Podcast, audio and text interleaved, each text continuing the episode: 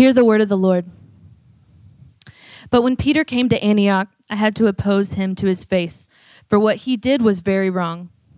When he first arrived, he ate with the Gentile believers who were not circumcised. But afterward, when some friends of James came, Peter wouldn't eat with the Gentiles anymore. He was afraid of the criticism from these people who insisted on the necessity of circumcision. As a result, other Jewish believers followed Peter's hypocrisy, and even Barnabas was led astray by their hypocrisy. When I saw that they were not following the truth of the gospel message, I said to Peter in front of all the others, Since you, a Jew by birth, have discarded the Jewish laws and are living like a Gentile, why are you now trying to make these Gentiles follow the Jewish traditions? This is the word of the Lord. Thanks be to God. You may be seated. Well, good morning, Sojourn. Peace be with you.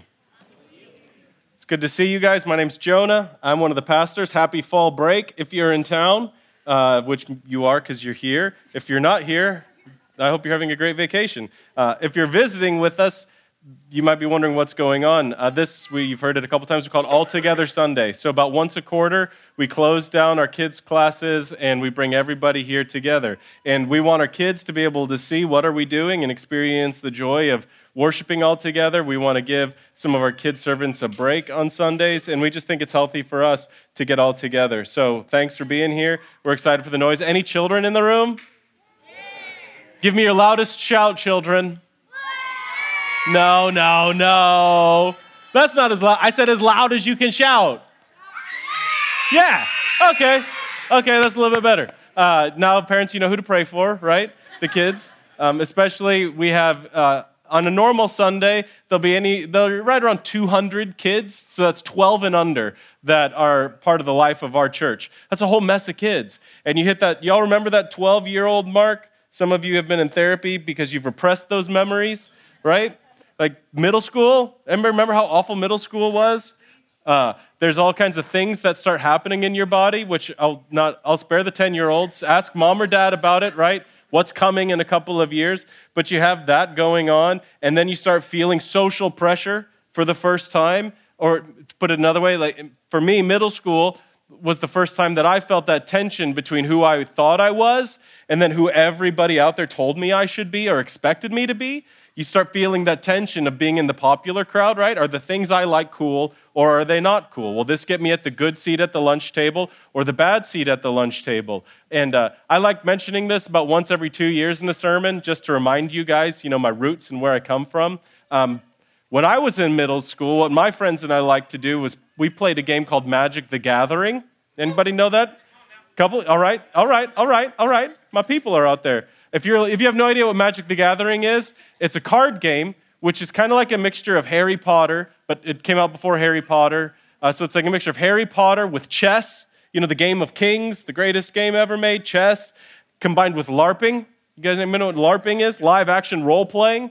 If you're like, what is that? It's when you go into the woods or you like go out to Lapping Park or something and you'll see like 20 people dressed as wizards and with armor on acting like they're I don't know what exactly. Uh, live action role playing is what it is. And so that's kind of like what Magic the Gathering is. It's this game. And by the confused looks on all of your faces right now, I probably don't need to say this. It was not popular in school. Playing Magic the Gathering didn't get you into the, the in crowd. And the way I found this out was, you know, when you're 12, 13, 14, transportation, you got a bike, and that's about it. Uh, or if mom and dad are available, I guess, which meant my friends and I played Magic cards during lunch in middle school. So you go in and you have your fights over who's sitting where, and we're all like, well, we'll sit together and play magic cards. And after about two weeks of this crowd started forming around us, not because anyone was interested in magic cards, uh, but because we became like the object of public scorn, right? Was like the fun ridicule, throw some extra pudding at kids or whatever. And we learned really quickly that the, the way to middle school success and popularity will not be through playing magic cards at lunch at the school. So are, here were the options for us. We keep doing that and coming home with weird stains on our clothes and not being liked by anybody, or we can pretend like we don't actually like this game. And so, what my friends and I decided, there's about five of us at the time, we decided that we, in public, we would act like we weren't friends with one another. Uh, when we came to school, we would pretend like we didn't really spend any time with one another or have any interests, and we would instead do the things that require, were required of us for popularity in middle school, which, like, if kids, if your parents start telling you about like silly things you're wearing or whatever, just remind them that when they were in middle school, about these pants called JNCOs. You've heard me talk about. Remember those? JNCOs are Stussy pants, and that's where it's like three humans could fit in one pant leg. And I don't know why they were. No one knows why they were popular. No, skateboard kids wore them, but no one really skateboarded where I was. We just all had them. Like every, so it just meant wearing dumb clothes, looking silly, talking silly, and then on the weekends we would hide, literally hide in my basement or one of my buddies' basements to keep playing magic cards. Um, we were pretending, we were hiding to try to impress so that we could be accepted and belong. We were hiding what we liked, what we were into, what we were interested in for the sake of impressing the people around us so that we could feel like we belong. And we can look at magic cards and be like, oh, what a silly thing to do in middle school. But have you noticed that that game doesn't really change no matter how old you get? We hide things about ourselves. We put things on that maybe we don't understand or we're not really all that interested in for the sake of feeling like the popular crowd likes us and that we belong and we're accepted. The passage here in Galatians is one such story. It's all about hiding and pretending so that we can be popular, so that we can be liked. Uh, here's the big earth shattering lesson for the Christians here today. This is trying to show us that God set us free and says, You belong to me. So he sets us free from the rat race, from the popularity contest, and says, You belong to me. And I'm guessing, though, if you've been to church more than once in your life, this is not new information, right? I didn't go to church growing up, and I could have said something like this in middle school, probably, that this is what Christianity would say. See, the, the passage isn't just going to tell us this, it's going to also show us what does it look like to live like this so that it can be true for us. It's one thing to know something is true, and it's another thing to live like it's true. And if you don't know if that's you or not, just say, like, do you know that this is true, that God has set you free and you belong to me? And if you say yes, then ask yourself, do I live like I'm free? Or do I live like I'm hiding? Do I still feel so afraid of what other people think about me? So I've never preached with all these kids in the room before, so I'm, I'm pretty terrified right now. And I figured one of the ways around it was if I made rhyming statements that might make it, because kids like rhyming? I don't know. Uh, so I got some rhymes for you to unpack in this passage. How do we believe this is true? Ready for rhyme number one? Let the kids say, yeah. Yeah. yeah. All right, so number one, you got to fight to stay in the light. Mmm. You got to fight to stay in the light. What do I mean? Uh, I'm not talking about fist fighting, okay? We're not pro violence here. I'm talking about arguing, disagreeing. I don't know, there's a couple of you maniacs that like arguing, but most people don't like arguing. We don't like conflict. Uh, we don't like worrying that we're going to be not liked or upset, whatever. Um, at its core, arguing is simply giving evidence for a different idea. What do you think? What's your evidence for it? Arguing is not bad.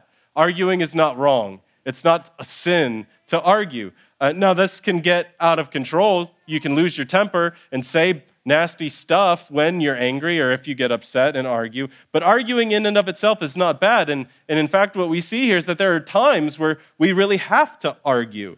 So it is with Peter and Paul. Uh, an argument breaks out. In verse 11, we see, When Peter came to Antioch, I had to oppose him to his face, for what he did was very wrong.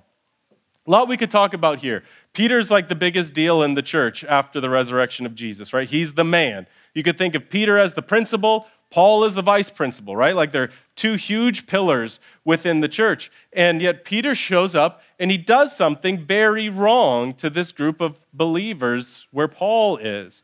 And it's important to note that there's something public that happens, and so the confrontation that comes is public.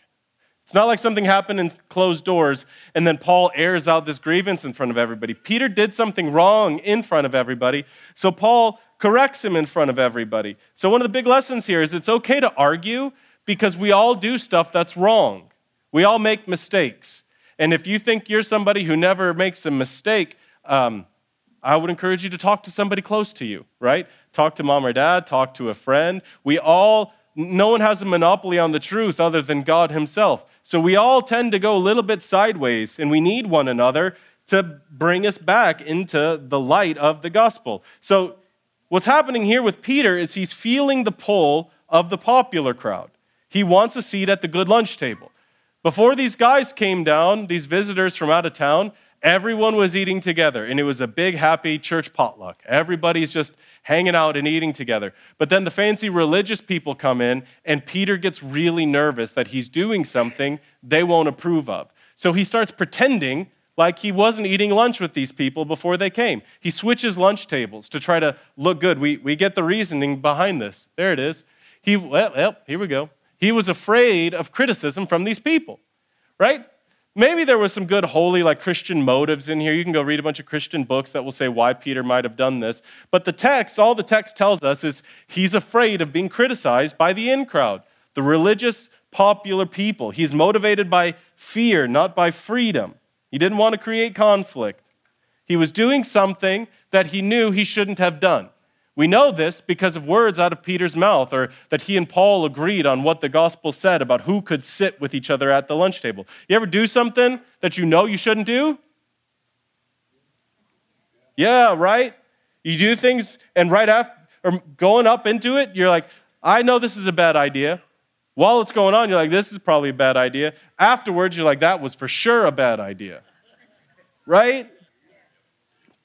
Peter's relapsing here into an old way of life. And he was doing so because he was afraid of people. See, God, God says there's only one requirement for who gets to sit at lunch with him or not. And these people had come into town and said, well, actually, there's a few hundred. There's all these Old Testament laws and rules, the law of Moses. And if you want to get a seat at the good table, here's all the things you have to do. But but God says there's one requirement. Do you believe Jesus loves you? And like go enjoy the rest of your life wrestling with whether or not you can believe that. Here's the question, God, you want to you want a seat at the popular table? Do you believe that I love you? It's not what color you are, it's not how much money you make, it's not how smart you are, it's not your political background, it's not any of that. What do you believe that Jesus loves you already? And by switching tables out of fear, Peter was denying this. He was saying, actually, God, I think it is more than that. And maybe he wasn't denying that with his mouth, but he was denying that by the way he lived. So he left the light of the gospel and went back into the darkness. He let the voice of the popular crowd, not the voice of God, win. This is why this is such a big deal for Paul. It's not just a matter of which lunch table you're sitting at, it's the gospel itself. So listen, when someone tries to tell us or we see a friend living like we need something more than Jesus to make us accepted, we have to fight to stay in the light. We have to fight against that lie. Because, and, and here's what this looks like, whatever age you are. Um, there's a difference, and we need to be careful about understanding what does it take to live in the kingdom versus what does it take to get into the kingdom, right? What is God's requirements for us to come into relationship with Him versus how do we live in relationship with Him? And on that question of how do we get saved, how do we become a Christian, you got to beware of anyone who will say, I don't know how they could call themselves a Christian and blank. And whatever that fill in the blank might be. Unless they say, I don't know how someone could call themselves a Christian and say Jesus isn't God then we would say, well, you can't actually, right? You can't call yourself a Christian. You can't be saved and say Jesus isn't God. But if we fill anything else in that blank, we've become like these people who have caused Peter to fall into hypocrisy. See, to actually to be a Christian, to be accepted by God and loved by God, you got to do this, you got to do this, you got to do this, you got to do this, you got to do this. And Paul is saying, you've abandoned the gospel. That is not the gospel at all. We don't fight about everything. We shouldn't argue about everything. Like, God help us in this country with the constant turnover of elections. If we're supposed to fight about everything, like, should not the church look a little bit different? Let the adults say amen, right? The kids have no idea what I'm saying.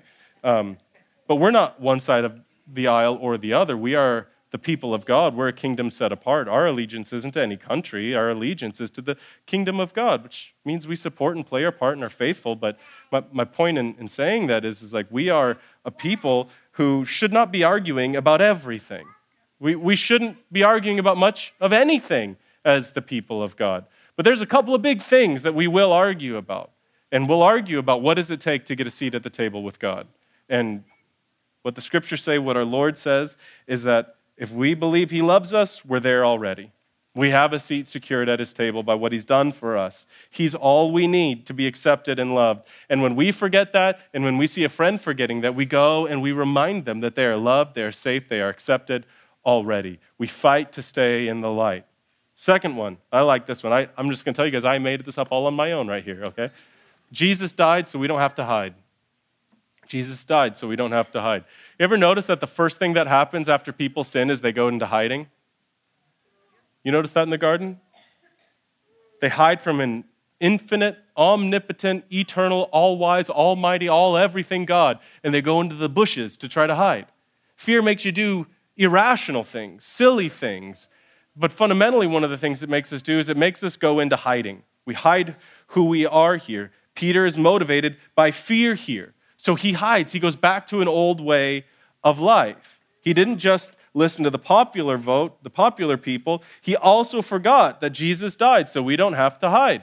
And so Paul puts it right to him. It's an issue of the gospel. We know a person is made right with God by faith in Jesus, not by obeying the law. And we have believed in Christ Jesus so that we might be made right with God because of our faith in Christ, not because we've obeyed the law. For no one will ever be made right with God by obeying the law.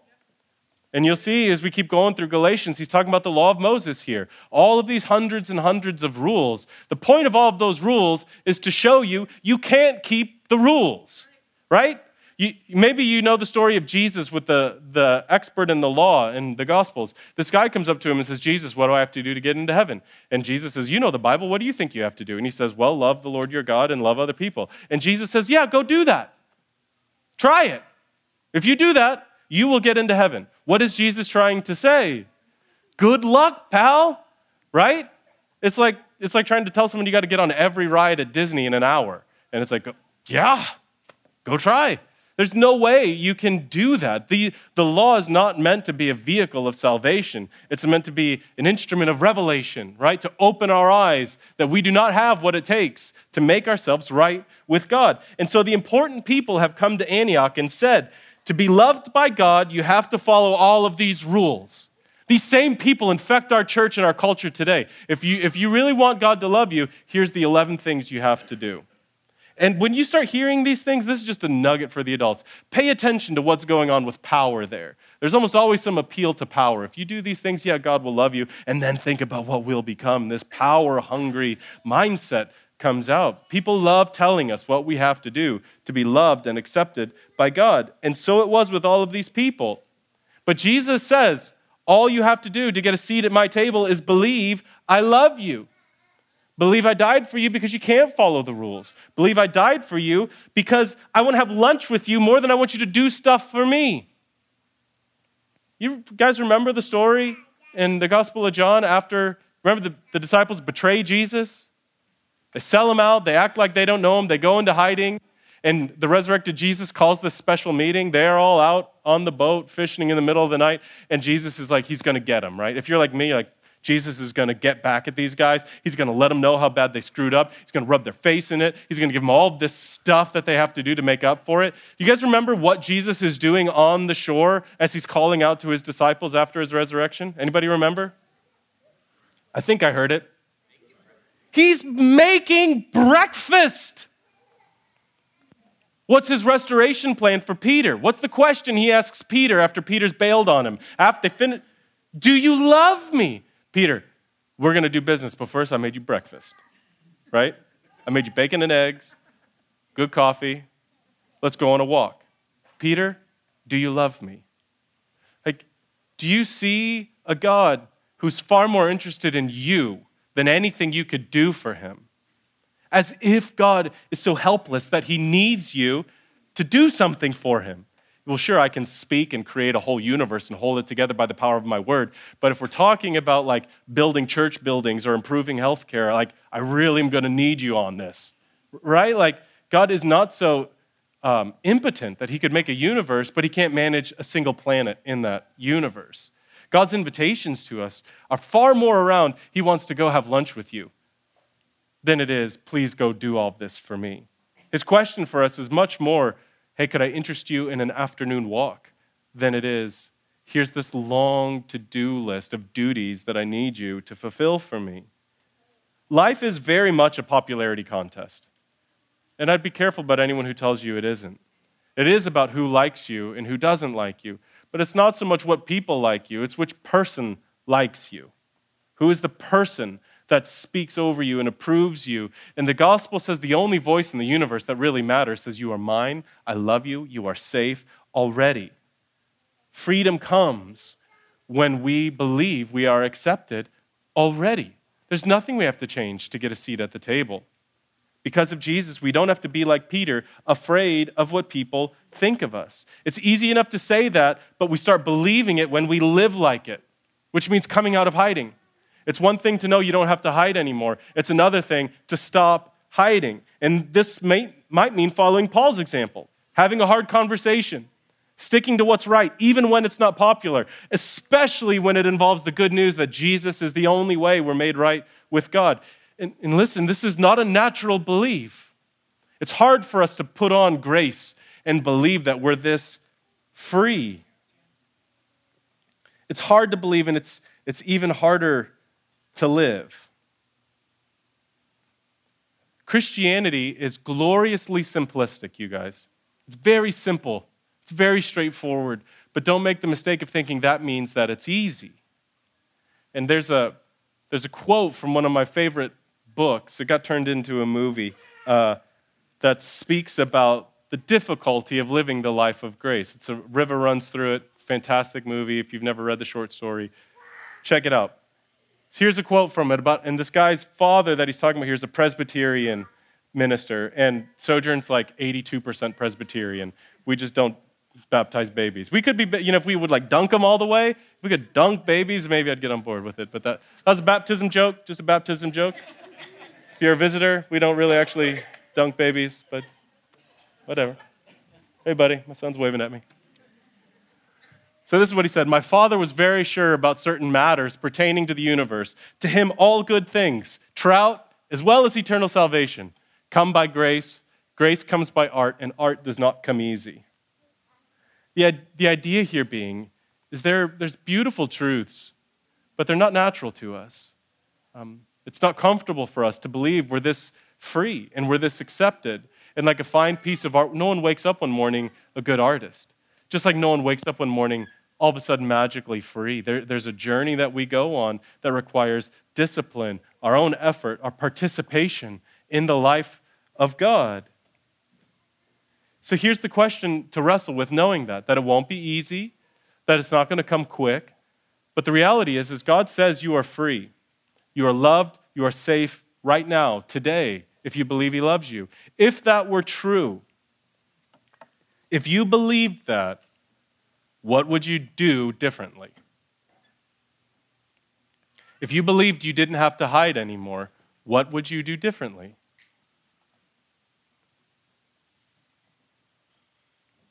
Which lunch table would you sit at? What conversation that you've been putting off would you have? How would you talk to your brother or your sister differently? How would you talk to mom or dad differently, or your spouse?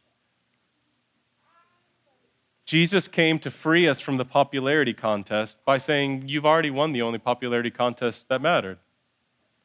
He died so you don't have to hide.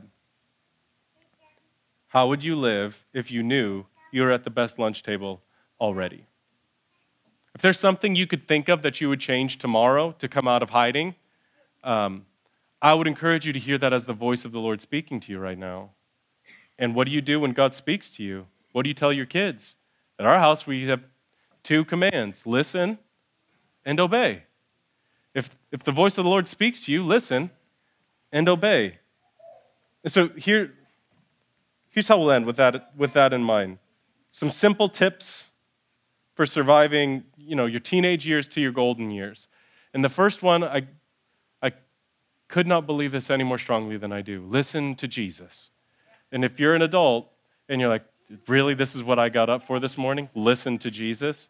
Um, boy, I'd be careful with yourself. If, you know, if you, if you think at some point we move beyond the gospel or this basic invitation to be like a child and come to Jesus and listen to him, um, we never move beyond that. Uh, listen, there's nothing you can do to get kicked out of God's lunch table. I believe that to the soles of my feet. Just like when you were a child or if you're a kid and you disobey mom and dad, they don't look at you and be like, listen, I told you to put the crayons away. And because you didn't, you're actually out of the house now. You don't get to live here anymore. Right? Like there's stories like that happen and they're heartbreaking, but they are in the vast minority of instances. We know that one moment of disobedience doesn't cost us our family name. Yet so many of us feel like that's the way it is with God. And it's not. Um, there's nothing you can do to get kicked out of the family of God or to get asked to leave the lunch table with God. But listen, there are things you can do that can make your life very hard and painful. It doesn't mean you won't be a Christian anymore, but it will mean that your life is a lot more difficult than it needs to be. A lot of you know that. Like, doing something foolish won't make you unloved by God, but it may make your life very difficult. God doesn't stop loving Peter here, you see? But Peter endures a lot of embarrassment and hard conversations after this. Every one of us needs help knowing how to live free. And what if we started looking at listening to Jesus not so much as keeping him happy with us, as us learning how to live free? There, there are things that you will do that will seem just fine to you, but they really hurt you in the end. So listen to Jesus. Read your Bible, right?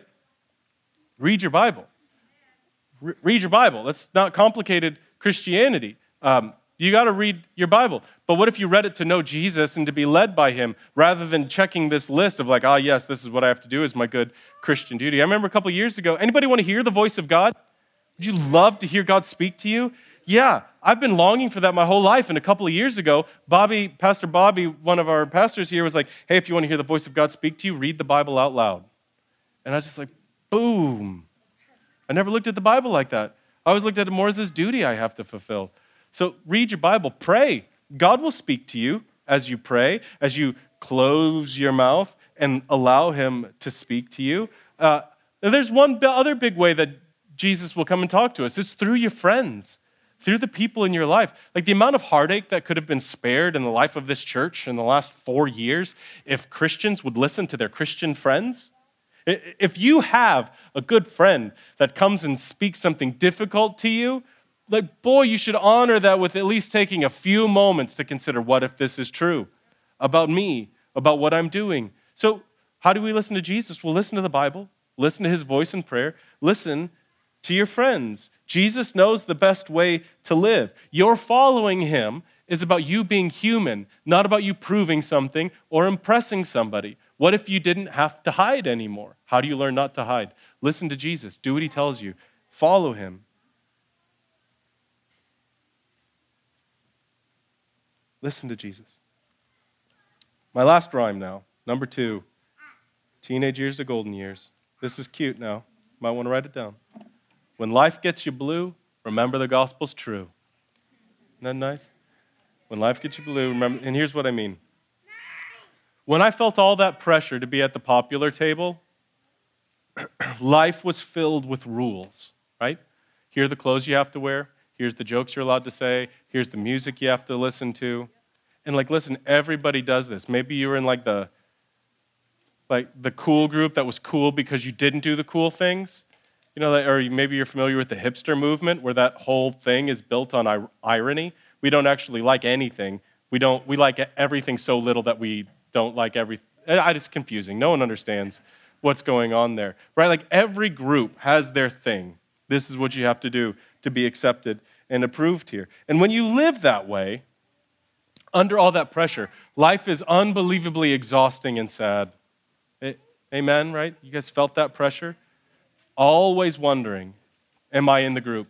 Have I done enough? Have I, what if, if, it's exhausting and it's sad. And, you know, I'm 35 now, so it's been like 22 years or whatever since middle school. And there's still a lot of time where I wonder if I'm at the popular table or not. Um, I, for the adults out there, I would encourage you guys to beware of the person that says they don't care what people think about them. That's not a human thing. Every human cares what other people think about them. And that uh, maybe you recognize the person that walks into a room acting all tough It's always like kind of like the loud, gruff person that's like, I don't care what you think about me. I don't care what anybody thinks about me. I'm good. And it's like you're either a liar or you're very, very scared or you have no idea who you are, right? Like everybody wants to be liked. It's a human desire. We're made for community. And there's lots of times where I'm still wondering, you know, am I at the right table? I still, I'm terrified of what you guys think about me. I'm terrified of how does this sermon go with the kids in the room? Is every kid bored? Does every parent hate this? You know, like all that stuff is still going on. But I've, I've learned to live life like a call and response song where God calls and I respond. And like the having children brought amazing simplicity and clarity to this. It, in a lot of ways, it's boiled down all of these questions and insecurities because we've uh, had to start wrestling with what do we want our kids to know?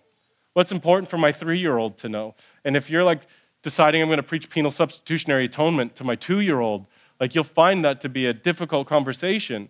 Where it's like, I'm going to preach the eternal sovereignty of God, the eternal progression of the Son, whatever. Like these huge doctrinal things that we think are the most important deal. It gets very confusing and hard.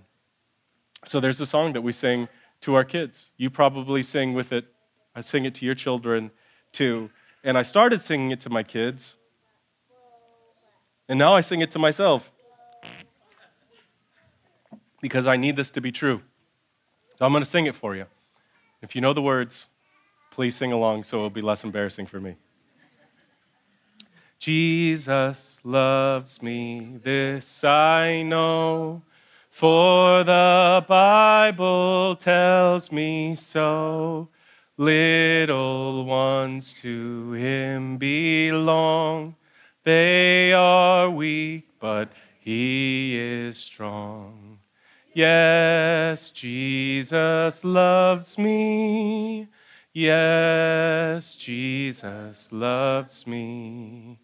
Yes, Jesus loves me. The Bible tells me so. What if it's that simple? What if that's true? Life is confusing and difficult. Whether you're in middle school, you're middle aged, you're coming to the end of your life, it's confusing, it's messy, it's difficult. And as it gets that way, we need to ground ourselves in this beautiful, simple reality Jesus loves me. Jesus loves me. Yes, Jesus loves me. The Bible tells me so. What if it's that simple? What if that's true? It means we don't have to hide anymore. If you don't have to hide, what would you do differently? I hope the Lord's revealed something to you about that. We come every Sunday to anchor ourselves in this promise that He just loves us and we don't have to hide anymore. And we remember that by remembering the night He was betrayed, He took a loaf of bread, He gave thanks and broke it and said, This is my body broken for you. Eat this and remember what I've done for you. After the meal, He took a cup of wine and He said, This is my blood shed for you, which seals your relationship with God. Drink this and remember what I've done for you. Many of us come today scared, confused, hurting. The body of Christ broken for us and the blood of Christ shed for us reminds us we are safe with God and we don't have to hide anymore. Um, I would encourage you to take a moment at your seat before we participate and just ask yourself that question. Ask the Lord to speak to you. If I didn't have to hide, what would I do differently? Uh, our tradition at Sojourn is to come forward and rip off a piece of bread and dip it in wine or juice. Wine will have a piece of twine wrapped around it, and there'll be gluten free elements to my left, your right. I'll pray for us, and then Christians, you can come celebrate as you're ready. Let's pray.